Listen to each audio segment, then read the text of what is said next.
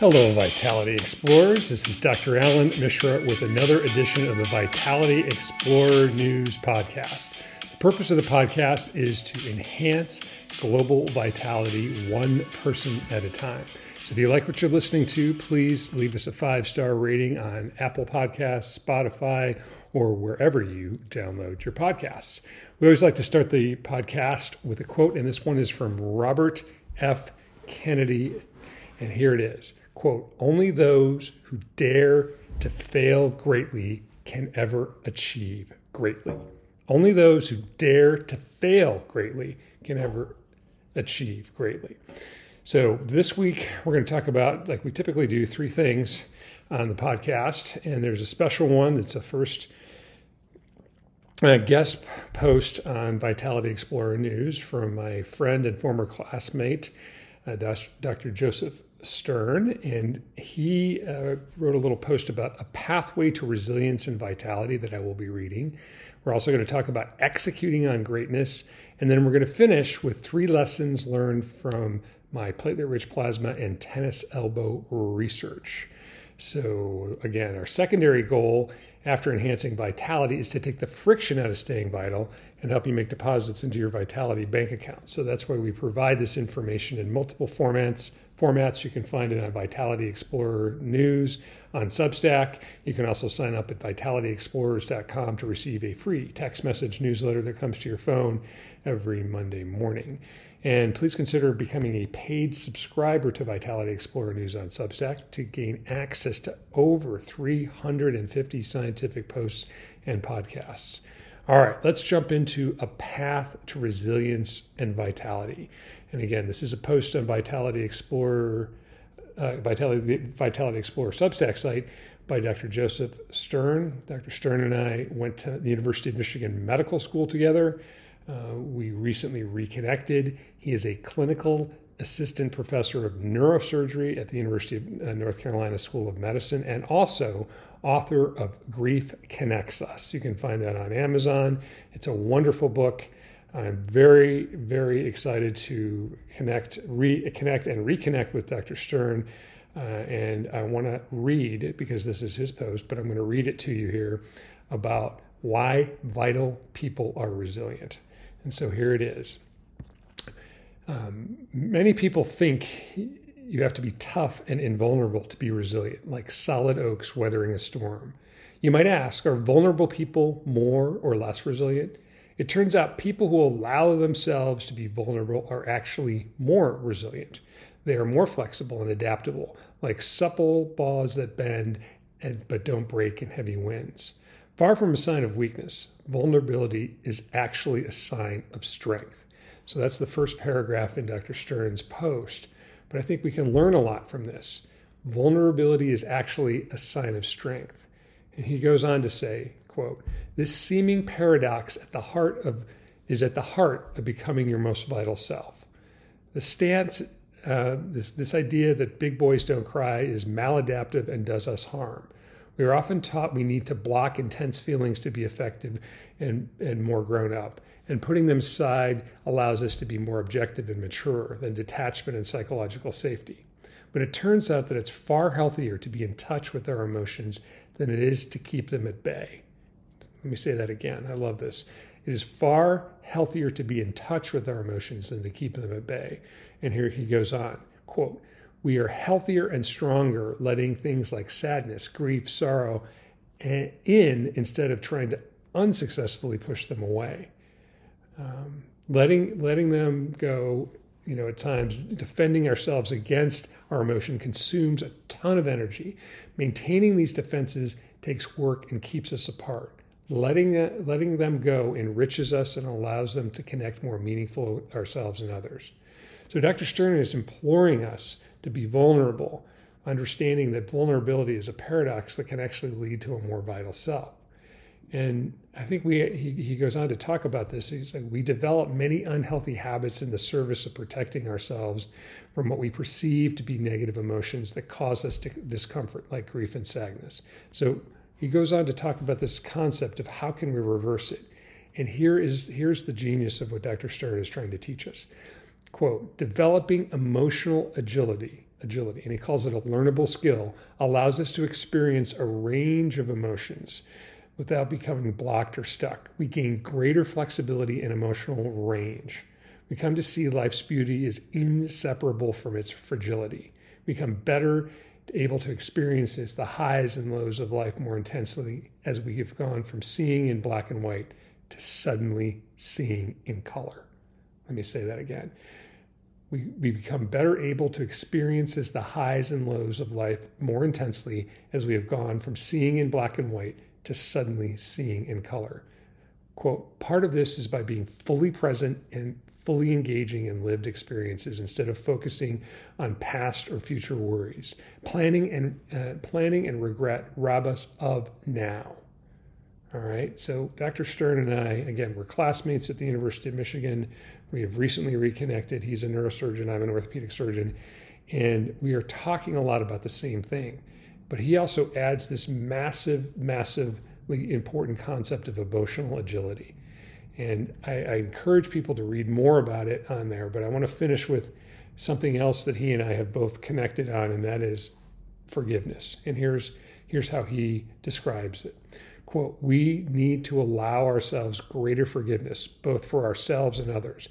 Failure is an unavoidable part of life, it makes us more human. Forgiveness allows us to acknowledge and accept failure, to learn and grow. Without this, we allow fear and regret to dictate our choices and pull back from full engagement. We often suffer alone instead of forging bonds with friends, family, and those we love. We need to offer and seek help more freely.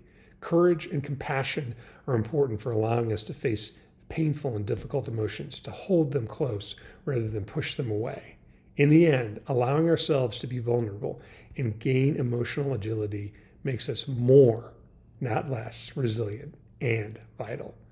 Wow. Now, I just read you a portion of what Dr. Stern wrote on the Vitality Explorer News Substack site. The title of that is A Path to Resilience and Vitality. I encourage you to read the entire post, to consider checking out his book uh, on Amazon. It's a phenomenal book to read, and it's called Grief Connects Us. I'd like to move on to the second part of this, as we've learned now to be a little bit more emotionally agile and, and learned about resilience as a pathway to vitality. And the second thing we're going to talk about today is executing on greatness. And I really think that all of us, excuse me, are prepared for greatness. And you know, I think we can think of a lot of different terms or what does that really mean. Uh, but I had to look it up again. I always like to look up words that I'm, i know, but I want to make sure I get the precise uh, definition. And so, greatness means to have significance, value, and or distinction. It means to have significance, value, and or distinction. And here are some thoughts I want us to contemplate in the context of our unique greatness. I think we've all been working towards this exact time in our lives, the now, as we were talking about before a few weeks ago, or as Dr. Stern was talking about in the concept of emotional agility. We've enjoyed times of triumph, we've endured times of pain, adversity, and uncertainty, and we've worked hard and accomplished much. We've also worked hard and failed. All right, and I think we should consider Oprah's recommendation with regard to failure or past betrayals, and that, that is to quote, turn your wounds into wisdom. Turn your wounds into wisdom. And that's from Oprah Winfrey. Now, some of our dreams have come true. Some of them are still on the horizon. Some seem like they're out of reach or potentially even impossible. But I have, a, I have a Vitality Explorer suggestion for us today. So, again, we try to reduce things to specific, actionable pieces of, pieces of advice. And here it is for today. Pause for a moment, more than a moment. Pause for about I don't know, it's probably 1200 seconds because a thousand seconds is about 17 minutes. But pause for a moment and turn your phone off for 20 minutes. Just think about what you could do with your own greatness. Think about it. Then sit down with a piece of paper and a pen and write down what life has prepared you to do. Write down your strengths, your weaknesses, write down your triumphs, and write down your failures. Okay? It's a very difficult task to to do, but it's also a very important task to pause for a little while and then consider Rumi, a 13th, 13th century poet and scholar, I think, who helps us on our journey to greatness. And here's what he said: "Quote: What you seek is seeking you. what you seek is seeking you. I think Rumi might have been uh, Yoda's distant uh, ancient cousin, okay? But what you seek is seeking you is very important. We're all out there in the universe trying to identify what can we do with our own set of personal talents or whatever we have brought to this world. And I learned a lot from my Stanford Vitality students on the meaning of greatness. I used to only think, oh my God, greatness has to be flying to the you know Mars on a rocket or curing cancer. But greatness comes in a variety of different ways. Greatness comes in taking care of a sick child or a parent or a friend or spouse. Greatness comes from making sacrifices in the context of helping others in need. Greatness also comes by believing in yourself and others. It's a very important concept to believe in yourself and believe in others. Greatness comes in be, being thankful for just what we have, whatever that is. Greatness comes from seeking growth from pain. And I like this one. Greatness comes when you embrace the three princes of serendip. So that has to do with serendipity. But uh, I think we can pause today, nourish ourselves with the knowledge that we are prepared for greatness. Now, I'm really what I would call an indomitable optimist. I've, I've been that way my, my entire life, but I also suffer from times of doubt. And I think when you have those times of doubt or when you fail, instead of just giving yourself a failing grade, give yourself an incomplete when you don't optimally execute. We all need grace at sometimes. We need to make sure that we give ourselves some grace and those people around us. And remember, the confidence our confidence can waver over time, but faith can con- conquer both fear and doubt. So I continue to believe that all of us can contribute to making our world better in our own unique ways. And I think also that we need to take some time off or you know take our foot off the gas and just relax and give ourselves a break and i was at best a mediocre basketball player but there was one little story i'd like to tell you i was playing in a pickup game one time and i stole the ball there was you know a couple guys in front of me and i'm not the best dribbler and there's literally i'm like oh god i got a chance because i'm ahead of them sort of one guy's catching up to me and I didn't, I want to admit that I didn't do it on purpose, but I stutter stepped. I kept dribbling. I wasn't traveling, but I stutter stepped on the way to the basket. Both the guys went flying past me, and then I made an easy layup. And what I learned from that is, first of all, I wish I could do that on, on demand. Um, but the stopping and the stuttering stutter step opened up the lane for me to make an easy layup. And what I'm suggesting is that occasionally hesitation, occasionally just pausing, taking a break can help us to discover a new and exciting pathway or a simpler way uh, to get there. And also, we need we need time, downtime, um, downtime to take a break and recharge your vitality batteries. But when you're finished recharging your, your batteries, get back to executing on your greatness. So again, I'd encourage you to leave your comments on the Vitality Explorer News Substack site uh, or below if you're listening to the podcast. Uh, you can find the details of this on uh, on that on the Vitality Explorer News Substack site. Again, you can sign up for Vitality, the newsletter that comes to your phone in a text message for free at vitalityexplorers.com. And I want to finish with something you know that's uh, I, done, I get to do this several times per year, but when you're listening to this podcast, this is what I part of what I'm giving to a international regenerative medicine meeting uh, in Las Vegas on June 9th. And so the, the, slides, some of the slides from my actual presentation to hundreds of doctors from all over the world uh, are available there. I wanted to share uh, three lessons I learned from researching PRP or platelet rich plasma and tennis elbow for over 15 years. That was my task in the assigned uh, when I was assigned a, a, this keynote speech for this regenerative medicine meeting.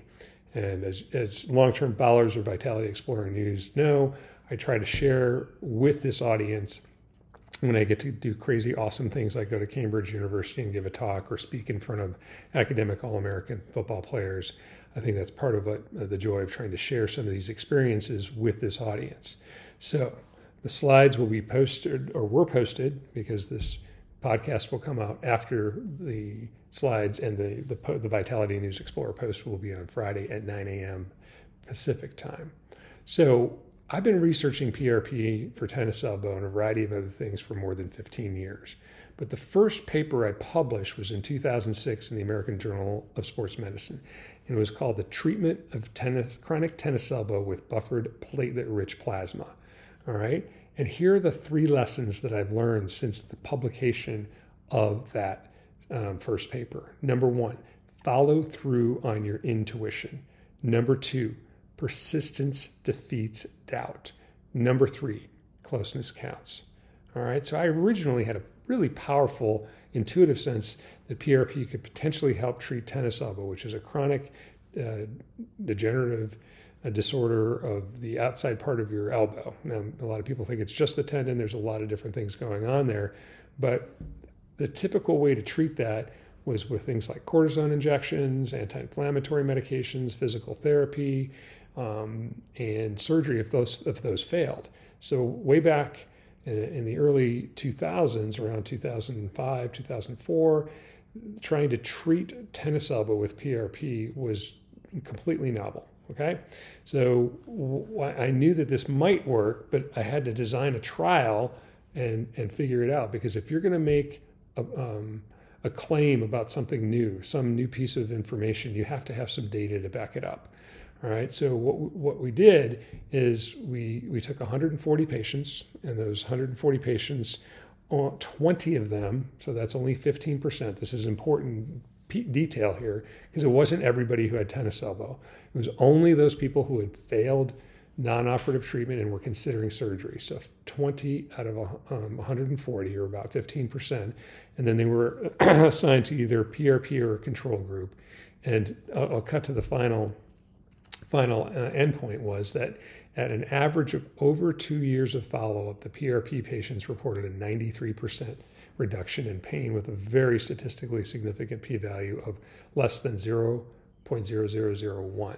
So, again, this was just a pilot trial, but that pilot trial pointed in the right direction.